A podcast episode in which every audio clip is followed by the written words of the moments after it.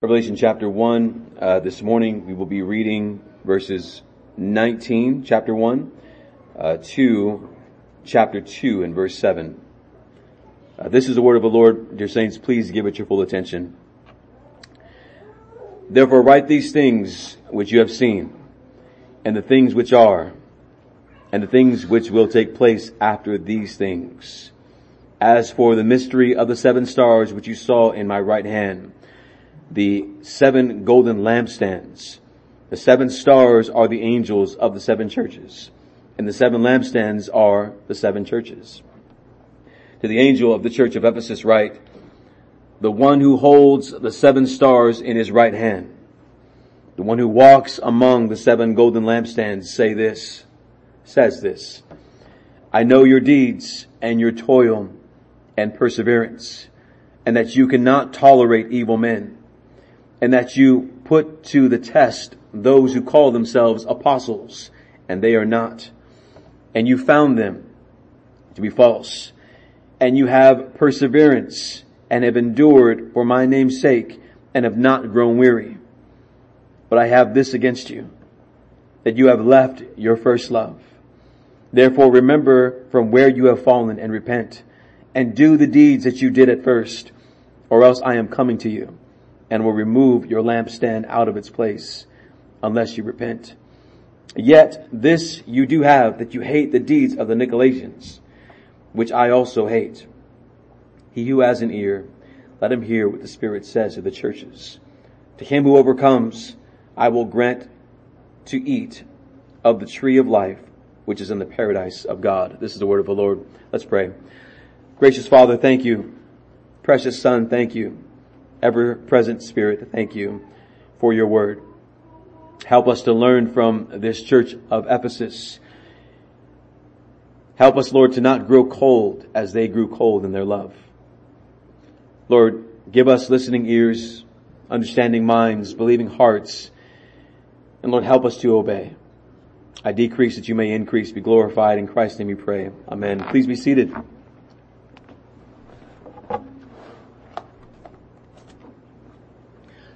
Well, again, I greet you in the name of our Lord and Savior, Jesus Christ. I welcome you on this Lord's Day Sabbath as we continue our study through John's Apocalypse. Uh, our brother John, as we learned last week, has been confronted with a vision of glory, holiness, and majesty in Christ. He has been given a, vision as Christ, of Christ, as our uh, king priest or priest king forever. Uh, Christ also as our prophet, Christ who is the first and the last, and Christ who is holding the keys of death and Hades. John's response, as we noted last week, is one that is biblically consistent with any person who is confronted with the presence of the holiness of God. We learned that he falls on his face like a dead man and the risen, reigning Lord of glory in response to John's response extends his right hand of power. And rather than, than crush John under a hand of judgment, the Lord mercifully offers him grace and commands him not to fear. Now, on the basis of who Christ is, what Christ has done and the, the surety that all the citizens of the kingdom of God have in Christ, John is commissioned by Christ to write what he sees. John is to write to the churches. Now, you're going to need your scriptures with you. He's commissioned to write to the churches concerning things, as he says, things that have been seen, things that are, and things that will take place. And then listen to this phrase, after these things. The phrase after these things is synonymous with the vision given in Daniel chapter 2 wherein Daniel uses the phrase when he's given this vision, he uses the phrase in the latter days. Uh, after these things and in the latter days, they are synonymous with one another. Last days, that phrase is also used in Joel 2, in the last days. And then in Acts chapter 2 and verse 17 where Peter says, this is that which Joel spoke about that would happen in the last days. It's meant to express that something is about to end or be fulfilled, but it also is marking the beginning of something new. Last days is marking the end of something and then also the beginning of another thing. John was to write about the things that will take place and when they do, it will be the fulfillment in one sense and the beginning in another sense. The fulfillment of one and the beginning of another. Let me uh, reiterate what has already been re- been said before, but I think it's important at this point.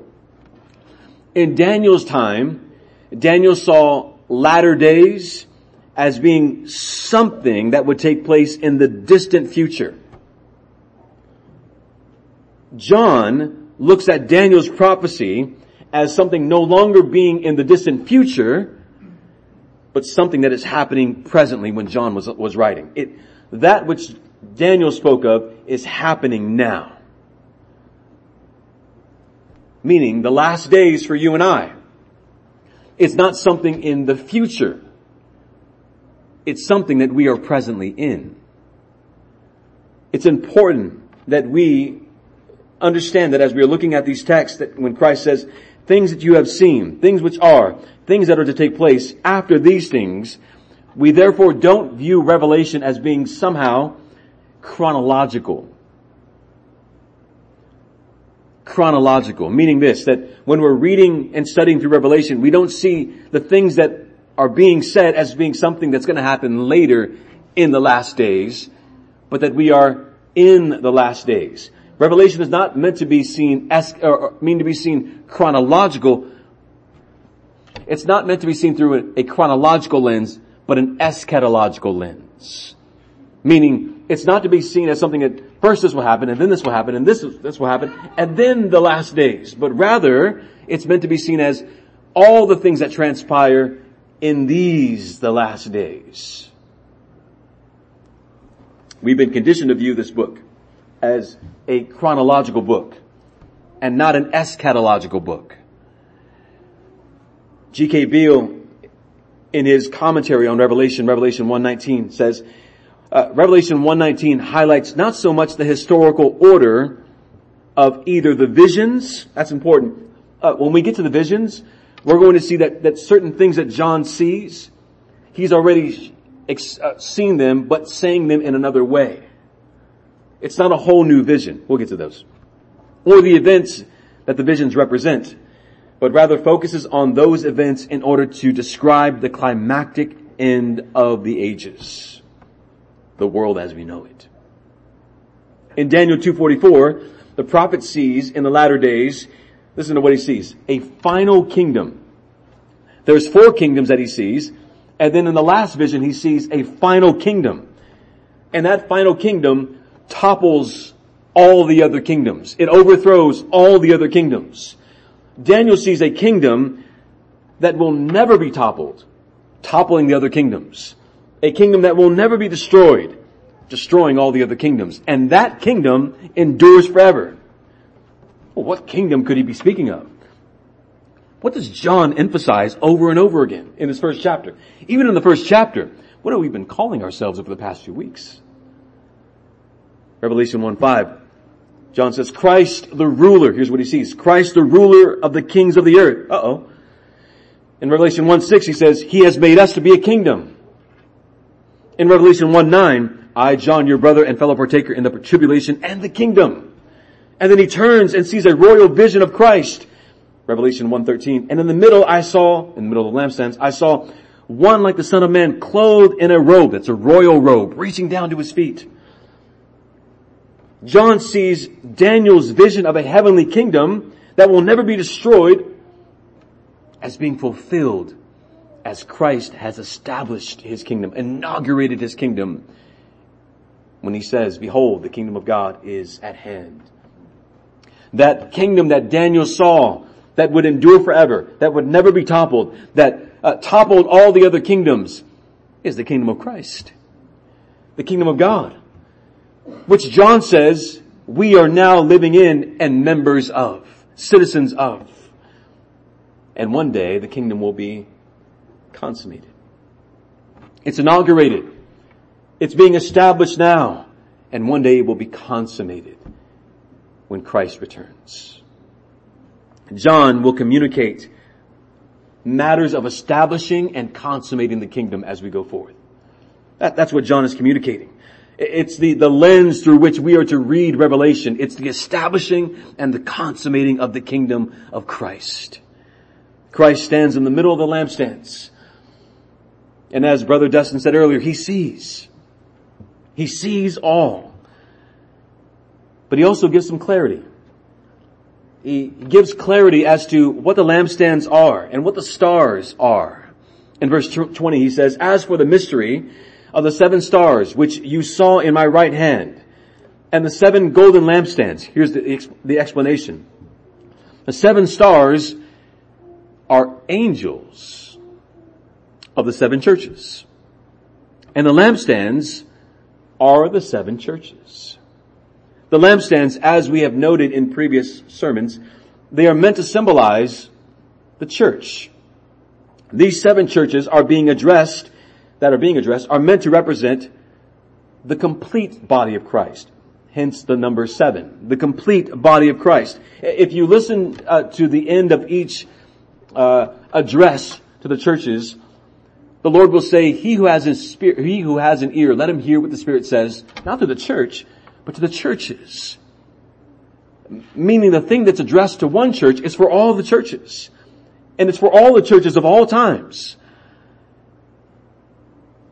It's the most common matters that the church and churches will experience until Christ returns.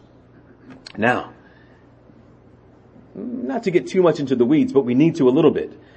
As to the stars, there's some debate over this, this identification, the symbolic meaning of the stars. Some say the stars are angels because Christ identifies them as angels, angels that are pastors, pastors over the seven churches. Others say they are the messengers who will deliver the letter to the churches. I'm going to quote G.K. Beale again because I think he, in, in the eight commentaries that I have, his is the best. And I've been reading through them all. Every time I go to his, I'm saying this one's the best one. Here's his explanation. The angels include both heavenly beings and earthly churches, according to the idea of corporate representation, which is suggested further by recognizing that angelic beings are corporately with Christians as their heavenly counterparts. In Revelation 19:10 and 22:9, where the angel identifies himself as a fellow servant of you and your brothers. Interesting that God is putting angels into the same category as saints. The church. Here's another thing. In every other place wherein stars are being used, that's 60 of them, it always refers to angels. Literal angels. So if we come to this passage and say, but this one means something different, it's not consistent with the 60 other times it's used that's meant to refer to actual angels. So, in a real but mysterious sense, the Lord has charged angels with caring for His church in spiritual ways. Very interesting. And listen, I read through the other eight commentaries because I said, this, this doesn't make sense. This doesn't make sense. But their explanation didn't make any sense. This explanation makes the most mysterious but true sense. The main reason though, what's the point of it? The main reason for this angelic identification with us and angels to the church and our connection to them is to remind us that the church, we, that we are already citizens of another world. What's, what's the point of this angelic connection? It's to remind us that we are already citizens of another world. If we're waiting for something to come, wait no more. It's here. It's yours. It's now. We are part of the kingdom of God. So therefore, all that Christ is about to say to the churches in terms of encouragement, rebuke, is based on the church's union with Christ and therefore belonging to His kingdom and not this worldly temporal kingdom. The Lord now begins to address each of the seven churches. And there is something consistent about every single one of his addresses. They are, there are commendations, con- condemnations, a call to repent, and a promised reward for those who hear what the Spirit of God says to the churches. It will be consistent in every single one of the addresses. That is a con- commendation, that's encouragement, condemnation and accusation, a call to repent and a reward for those who hear what the Spirit says to the churches and obey. The first church that was addressed is the church of Ephesus. This morning with God's help, we shall consider the charge against that church. And here it is. It's a church with sound doctrine, but an unloving witness. If you're looking for a title, sound doctrine, but an unloving witness. Number one, the condemnation then. Chapter 2, verse 1 through 3. Let's read it. To the angel of the church of Ephesus write, the one who holds the seven stars in his right hand, the one who walks among the seven golden lampstands says this, I know your deeds and your toil and perseverance and that you cannot tolerate evil men and you put to test those who call themselves apostles and they are not and you have found them to be false. And you have perseverance and endured for my name's sake and have not grown weary. Brothers and sisters, uh, without causing you to stumble on the Sabbath, may I ask you a hypothetical question that you can answer in your mind? Don't get too excited. What is your favorite restaurant?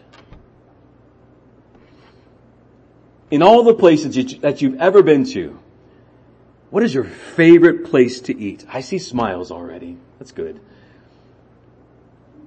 Think about it. Maybe you might be saying, I don't really have a favorite restaurant.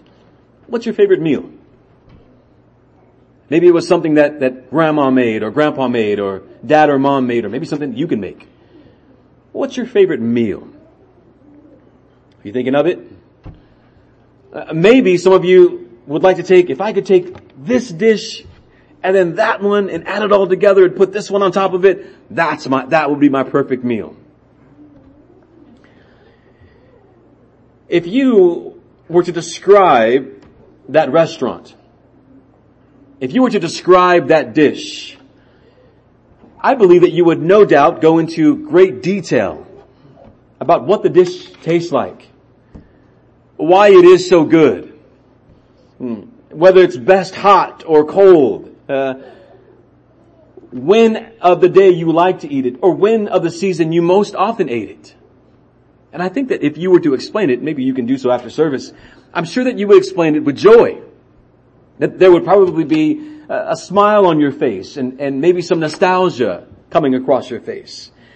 Uh, the description that you would give would hopefully be two things. It would hopefully be enticing and inviting.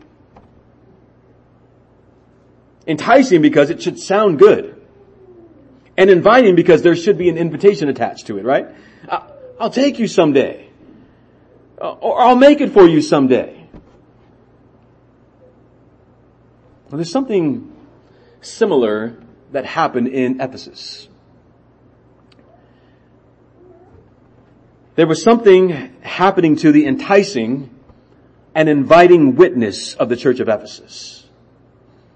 Christ speaks and says, the one who holds the stars in his right hand, who walks among the golden lampstands. He takes this from chapter one. He sees. Now, let's talk about Ephesus for a moment. Ephesus was a leading city in Asia Minor. It was, if you will, the gateway to the Roman Empire, which was the Roman Empire. It had rivers and roads that connected to far off places, especially to the Roman Empire.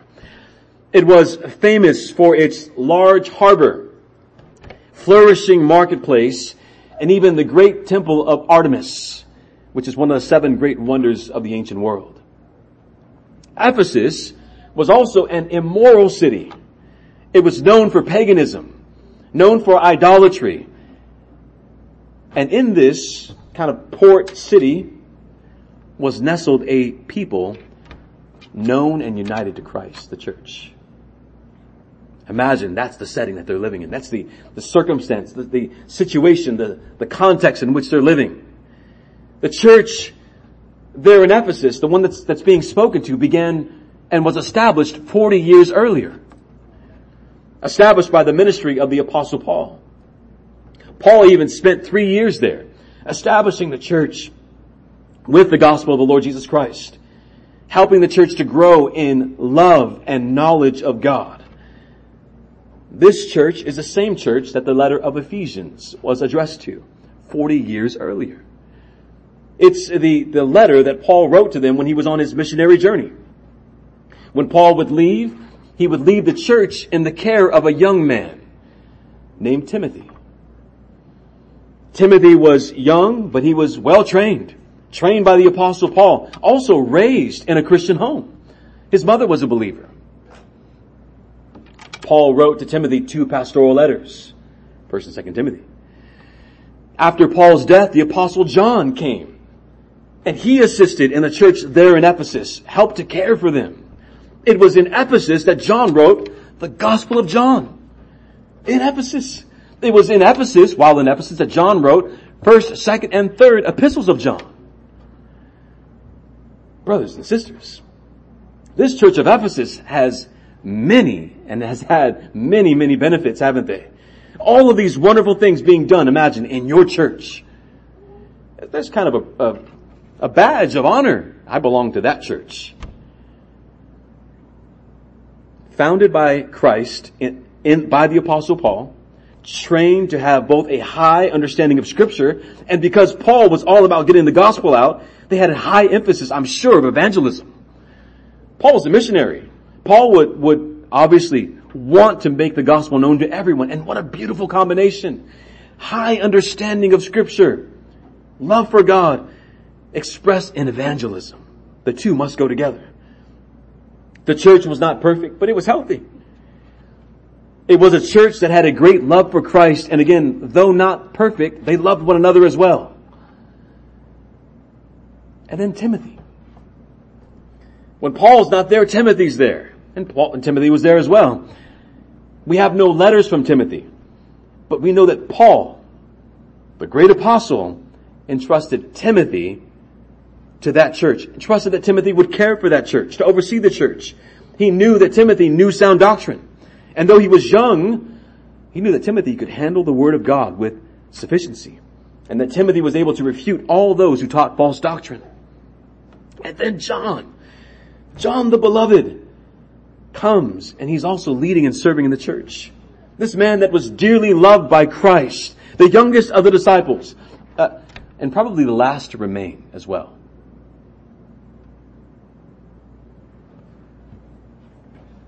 He not only wrote the Gospel of John, wrote the three epistles there. He would have been able to also correct false teachings about Christ. He was with Christ. Nobody would have known Christ better than John. He would be able to teach them the teachings of Christ and also share his gospel message, the gospel that he had written, the gospel of John with the church. Imagine hearing the gospel of John from the person who wrote the gospel of John. So when they have questions, the, the author can say, no, this is, this is what it means. What amazing benefits that church had. We have the same benefits. Don't, don't, don't, don't envy them too much. We have the same benefits. We have the Spirit of God. The church received so many benefits. And now Christ is addressing that church. But it's the second generation of that church. it, it, it is, if you will, the children of that first generation. If, if you can imagine your children sticking around in this church and Christ is addressing them. Now it's not exactly the children, but just for the sake of, of this sermon, we could call them the children of that church, of that first generation, the second generation. He begins his commendation by stating this, he knows their deeds. Again, how does Christ know? Because of his blazing eye. And that he is among the church. He's not only among the church, with his blazing eye, he purifyingly sees all that takes place. He knows all. Nothing is hidden from Christ. And he therefore commands or commends the church for their their, listen to this, hard labor. He says, I know your deeds. your labor, your toiling. Those three things are really one and the same. He is commending this doctrinal purity. He's commending doctrinal purity. He says, I know your deeds, toil, and perseverance in what? In doctrinal purity. Now, not so much in persevering under persecution, physical persecution. Although it, they were experiencing it, but it was not widespread, not yet. As a matter of fact, two years after the letter, book of Revelation is written, in AD 97, church tradition says that Timothy, in opposing someone who was teaching something falsely, Timothy was dragged to the streets of Ephesus, that he was beaten and eventually stoned to death in AD 97. That is two years after Revelation is written. So persecution, physical persecution, it would intensify. But at this time, it was not as hot as it would be. They're persevering. Their deeds, their toil was mostly in reference to doctrinal faithfulness. And Christ adds specifics to this in order to, to back up uh, this claim because the church had discerned an inconsistency in a group that were calling themselves apostles and they were not. These people claimed to be apostles, not of the twelve, but of the wider followers of Christ, but they were also claiming to have apostolic authority. James the Just, uh, Andronicus, Junia were some of these false teachers that are identified in some of the epistles. Watch out for them. They are false. The church of Ephesus became, uh, because they knew apostles, because they were trained in sound doctrine, were, were faithful to examine these false apostles, and they were able to expose them as imposters, and even as they are called evil men. It's quite possible that one of the ways that these evil men were exposed is because obviously their teachings did not match the teachings of the apostles and what they taught about what Christ taught. The gospel that had been passed down to them. But that their teaching was more like the teachings of the, as identified here, the Nicolaitans or Nicolaitans We'll address them in later sermons, but their teaching was one that attempted to harmonize the paganism that they were living in and Christianity. To mix the two of them together. It was a false doctrine that maybe these evil men were coming and trying to bring to the church of Ephesus, and the church of Ephesus stopped it right in its tracks and said, no way, we don't think so. They were well taught, and they could recognize heresy for what it was. And they were quick to condemn that teaching and anyone who subscribed to those lies. They were commended therefore for their deeds, for their toil, for their persevering in defending right doctrine, helping the church through constant learning and teaching, teaching and learning, uh, learning and teaching to grow in our understanding of the truth is one of the great responsibilities of elders and gifted men. It's what we must do. Paul said concerning, concerning the qualifications of an elder in Titus 1 9, he must hold firm to the trustworthy word as taught, so that he may be able to give instruction in sound doctrine and also to rebuke those who contradict it. In Titus 2 1, but as for you, teach what accords with sound doctrine. Paul told Timothy that there would be a time when people would not endure sound teaching. They would have itchy ears. They wouldn't have the patience for it. And he says to Timothy in 1 Timothy 6 3, if anyone teaches teaches a different doctrine and does not agree with the sound words of our Lord Jesus Christ and the teachings that accord with godliness, he is puffed up with conceit and understands nothing. This church was well taught. They had a firm grasp on sound doctrine.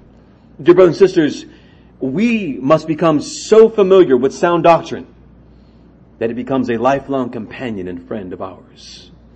We must not allow false teachings about the Trinity, about Christ and the gospel, about the inerrancy and sufficiency of God's word, and a host of other doctrines. We must not allow those doctrines to be compromised.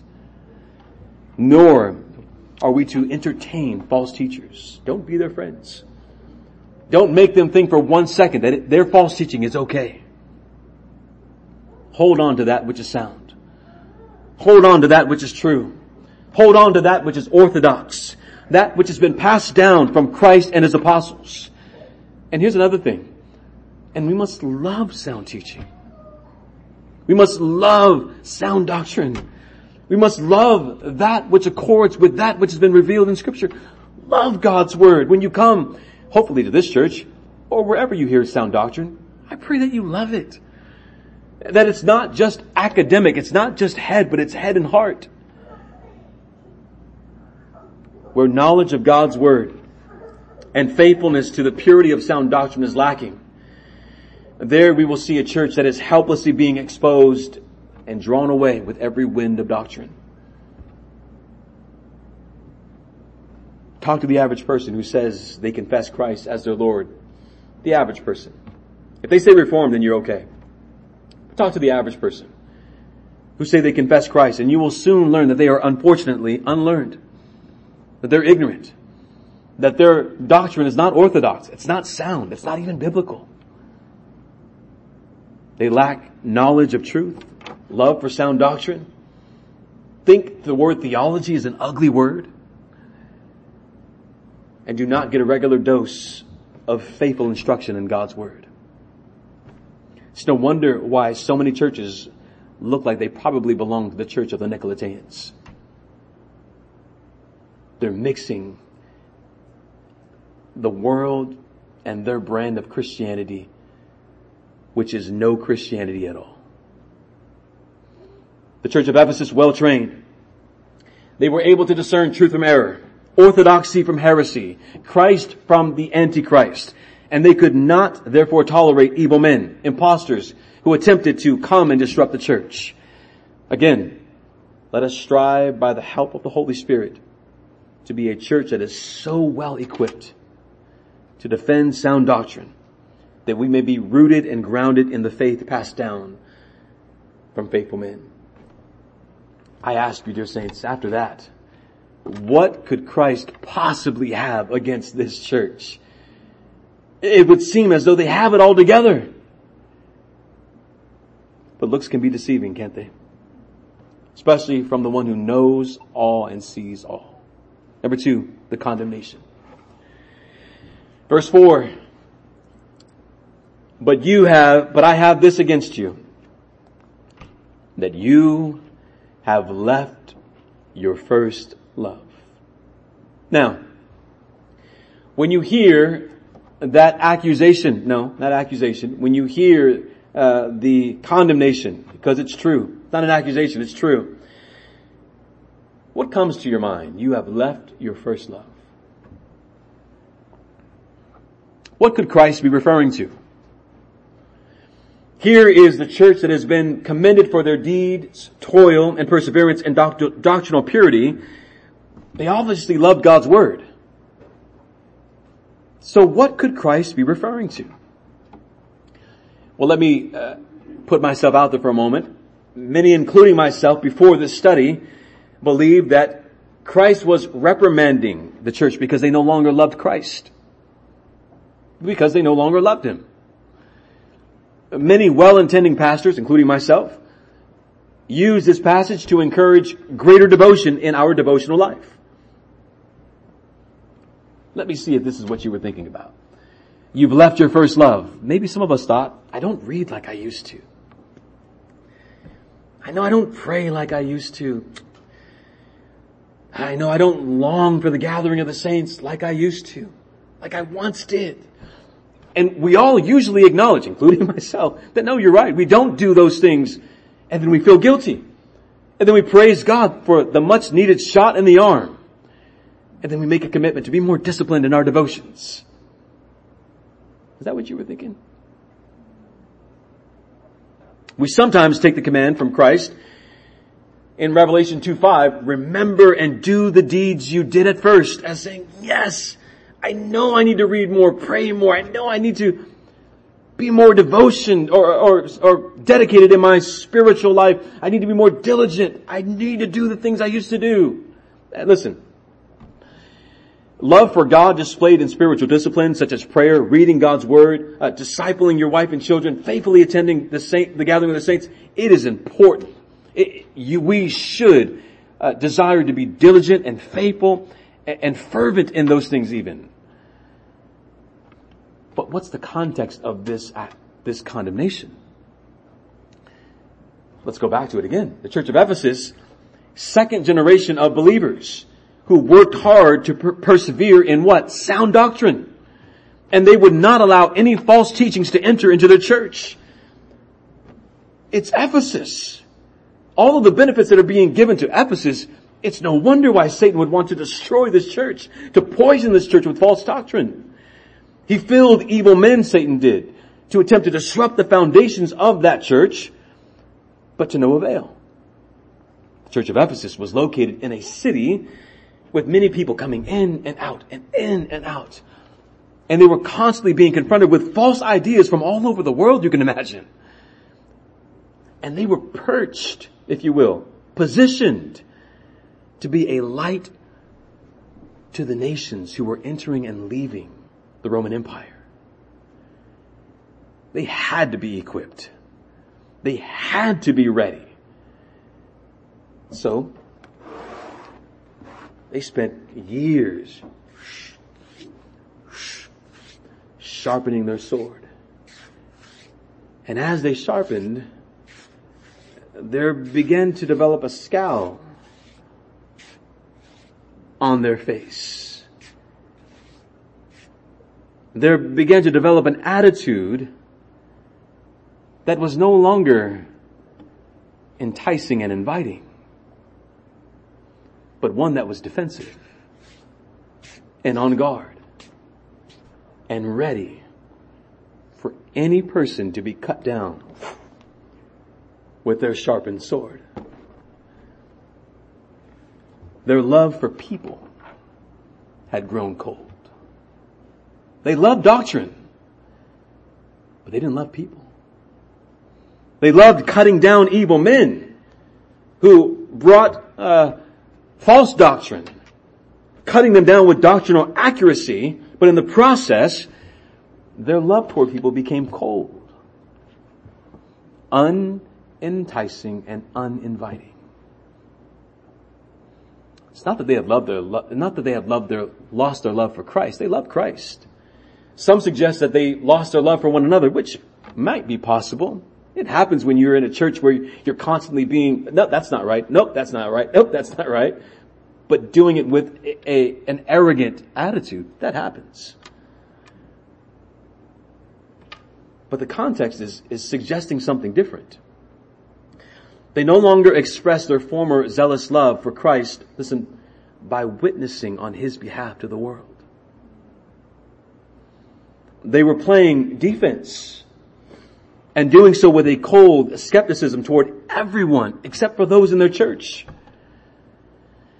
They exemplified and fulfilled what Christ said about the last days. Most people will, their love will grow cold, Christ says.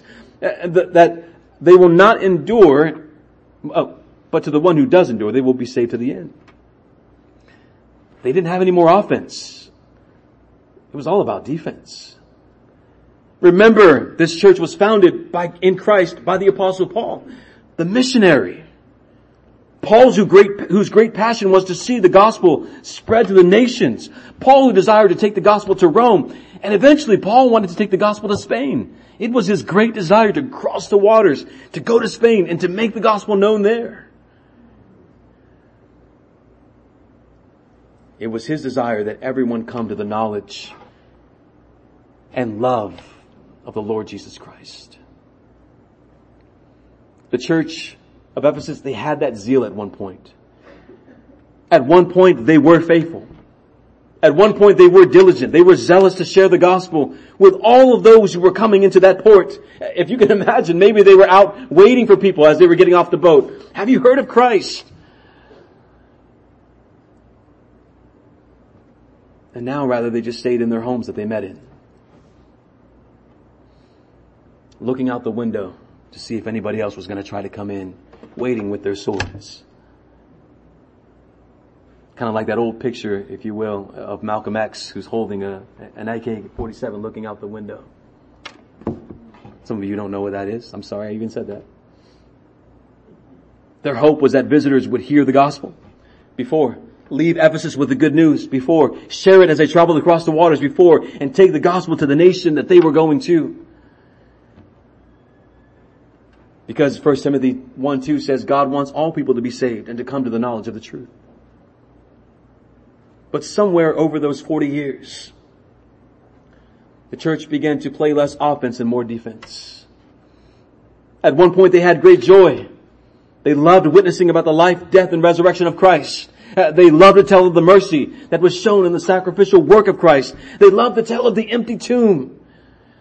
They love to tell of the glorious appearances of Christ. They, they love to tell of the Great Commission to go into all the world and make disciples of all men. They love to tell of the glorious ascension of Christ and that He promised to return in the same way. But at some point, amid the, the working to defend, and look, listen, this is the early church.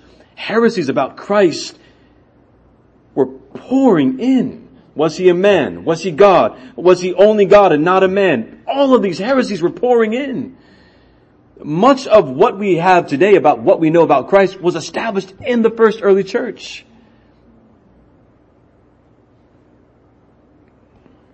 They were refuting evil men, correcting heresy, and eventually just stopped loving.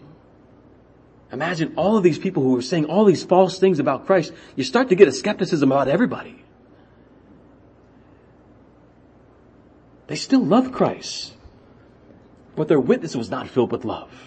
If you've had to defend so many times, uh, your patience begins to grow a little thin. If you're having to defend and defend and defend and to correct and to correct and to correct, your patience grows a little thin, doesn't it? You start to speak the truth, but not in love. They were into winning doctrinal disputes, but not telling or speaking the truth in love. Again, they were positioned to be a lamp. They were positioned to be a light to the nations. But their lack of love was threatening the testimony of Christ, bringing reproach upon the church. And their light, because of lack of love, was growing dim. That's why Christ says, or else I am coming to you and will remove your lampstand from its place. You're meant to be a light. But if you don't operate in the manner in which you've been placed, your light will be removed. You don't want to be a light, you won't be a light. The message is for the body of Christ then for all times. Not just Ephesus. It's for all of us for all times. We must always be seeking to grow in knowledge. Yes. Grow in sound doctrine. Yes. Grow in understanding. And while you grow in doctrine, if you're not growing in love at the same time, something's wrong. If you're growing in doctrine, but not at the same time growing in love, something is wrong. You're missing something. We're missing something. Some might be thinking automatically of the passage 1 Corinthians 8 1, knowledge makes one arrogant or puffs up, but love edifies. Let me just say, it's not a strike against understanding, not a strike against knowledge. Here's the strike.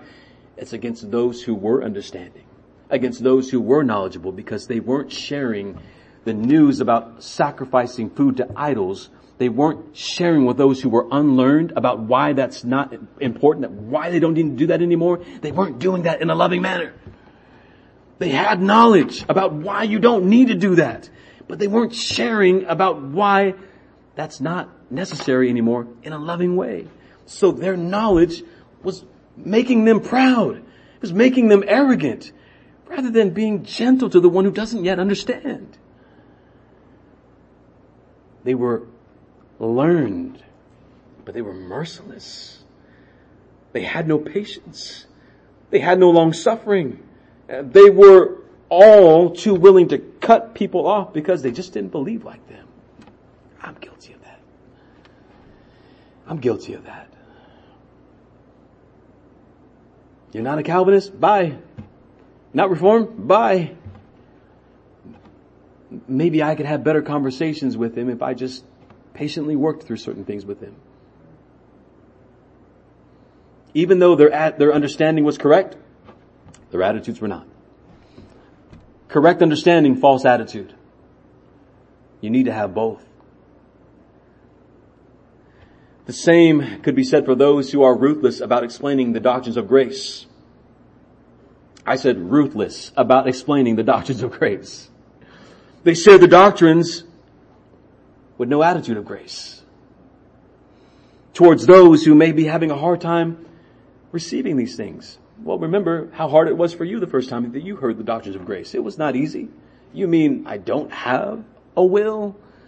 You, my will is enslaved? I mean, what am I, a robot? Well, lovingly work through those things. How gentle are you, I ask you? How quick to anger are you, I ask? How long suffering are you? How patient are you? Do you interrupt people when they're trying to explain themselves? Especially when it comes to false doctrine. Are you loud and brash and even boastful? Do you display your love for God when you share the gospel with creatures made in God's image?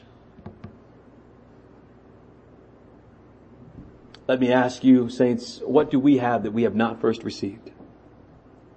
And freely received. Therefore freely we must give.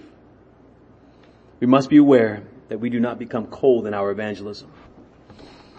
We must be aware that we do not become only those who are theologically equipped who have these beautiful pearls that we shine, but are never willing to share them with those who do not yet have them. We have been perched as light and we must not hide our light. We must not lose our love for Christ in sharing the good news of the gospel, the goodness even of the gospel. The greatest grace that is offered freely has been given to us in Christ.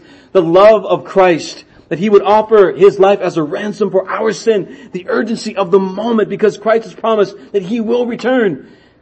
Dear ones, let us ask ourselves, how long has it been since I shared the gospel with anyone? Anyone. Don't let our excuse be, well, the church hasn't set anything up yet. Waiting for corporate evangelism. I remember, and I don't mean to drop the name but it is hopefully going to add some weight because I've just mentioned the, the greatness of his commentary. I remember sitting with G.K. Beale and asking him about this matter of evangelism and witnessing because at that time I thought, hey, Mr. Beale, this is all great information, but when are you witnessing? I was really trying to accuse him of not being a witness. And here's what he said with me. Well, and he, he stutters a lot. Well, well, here, here's what I think effective witnessing is. It's frequenting, frequenting the same places. And when you do, having kind, loving conversations with those people that you normally interact with.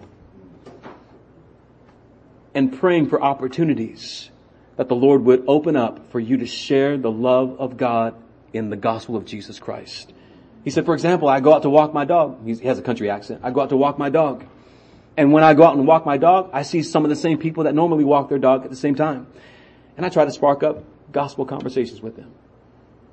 That's us living life on life in our normal rhythms of life, looking for opportunities to be a light.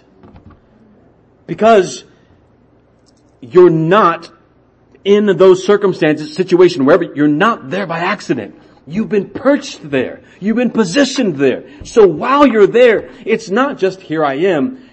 If you're seeing you living for the glory of God in all that you do and God, give me opportunities, then wherever you are, you should be looking for the opportunities. Can the church corporately go?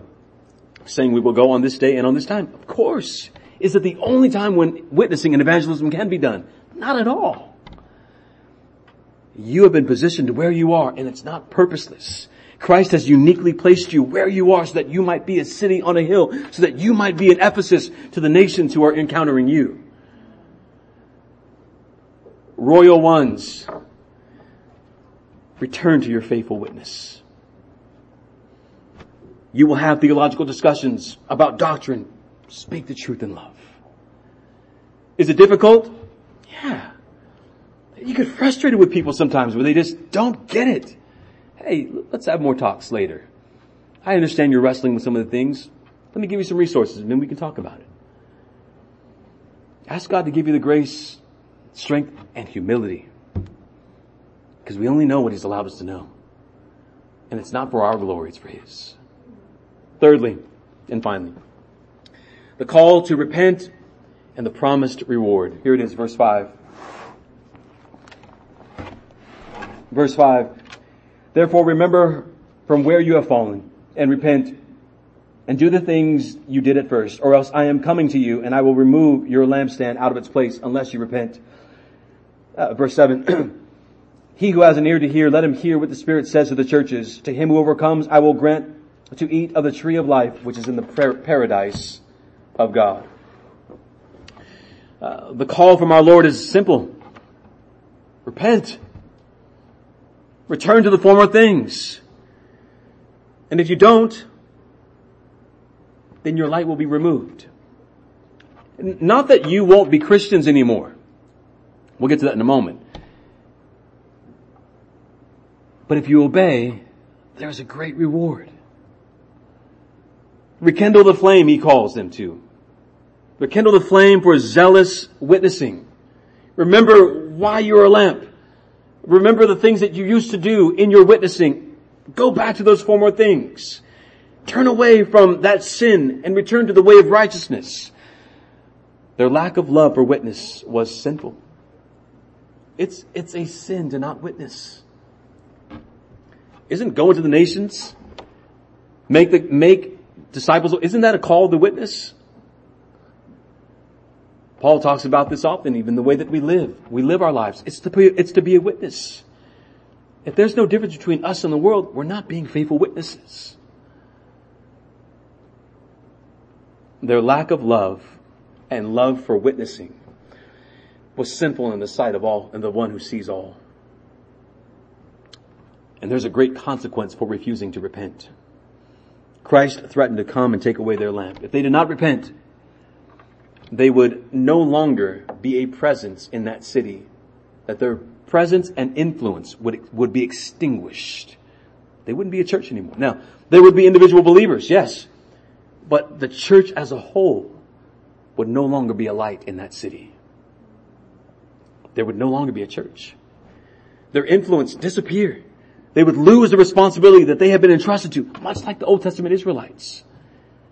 They were called to be a light to the nations. They were called to display what the kingdom of God was. But time after time, they, for, they forfeited their witness. Time after time, they joined the pagans, followed other gods.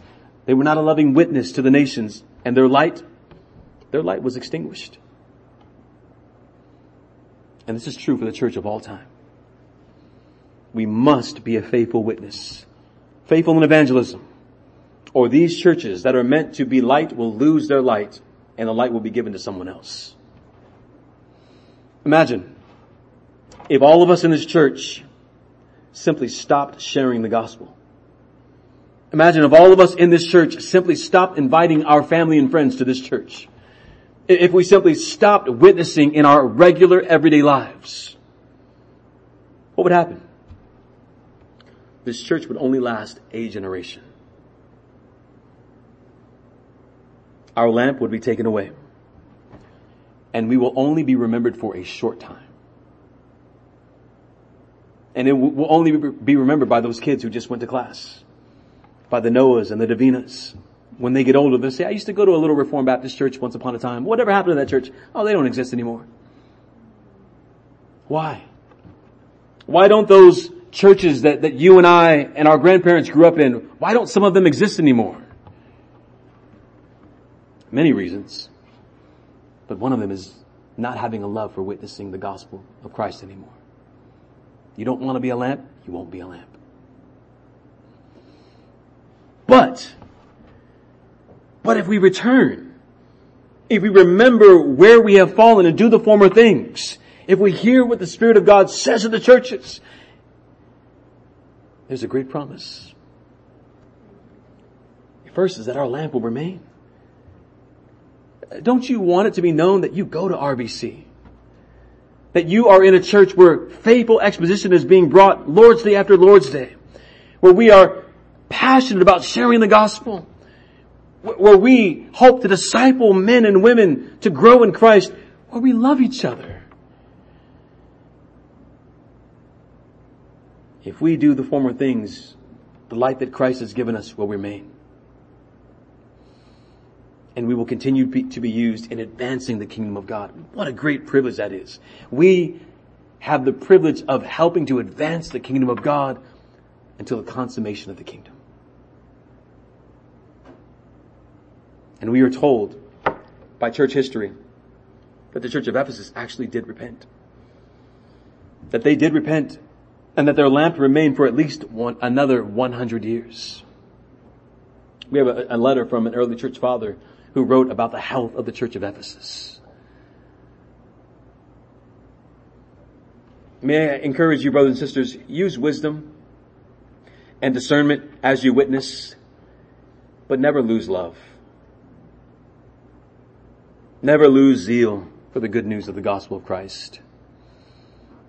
Never think that we get away from that. We are always built on the rock of ages. There's more blessing that is promised. Listen to our Lord again.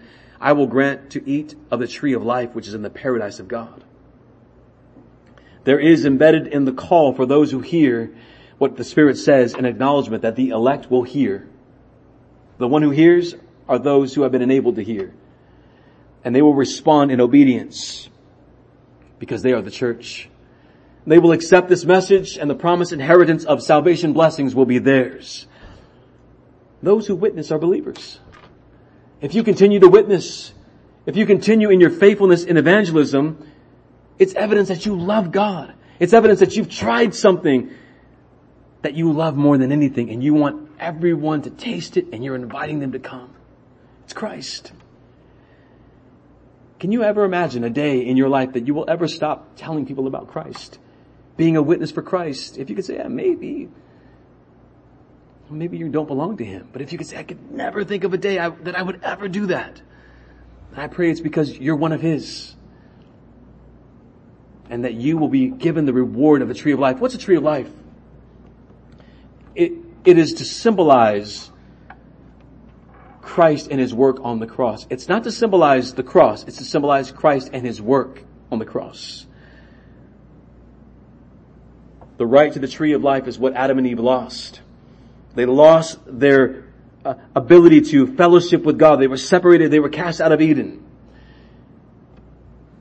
But if you obey, if you heed the words of your Savior, you will enjoy consummated restoration of the divine presence of God, which has already been inaugurated here and now in the presence. The kingdom, present, the kingdom of God is now.